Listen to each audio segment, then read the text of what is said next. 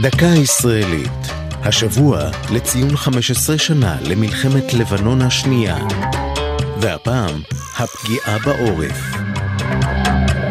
גם במלחמת לבנון השנייה, כמו במבצעי צה"ל האחרונים ברצועת עזה, הועמד העורף בארץ בחזית.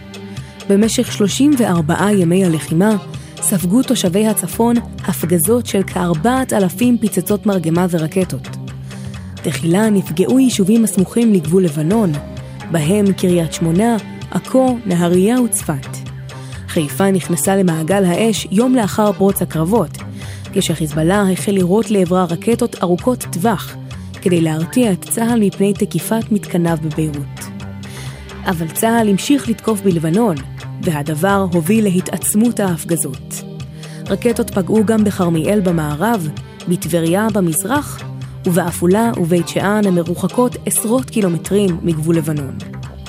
במהלך המלחמה נהרגו למעלה מ-40 אזרחים ישראלים באופן ישיר ועקיף מפגיעת הרקטות. זכורים במיוחד הפגיעה במתקני הרכבת בחיפה, שם נהרגו שמונה עובדים, והאסון בכפר גלעדי, שבו נהרגו 12 חיילי מילואים בשטח כינוס. בעקבות המצב, עזבו כ-300 אלף איש את בתיהם ועברו להתגורר זמנית במרכז הארץ ובדרומה. הפגיעה הקשה בעורף עוררה ביקורת ציבורית, בדרישה לתקן את כשלי המלחמה ואת ליקויי היערכות העורף בחירום.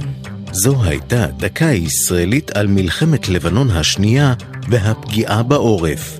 כתבה והפיקה אור זועי סולומוני. ייעוץ הדוקטור מאיר אלרן. הגישה עדן לוי.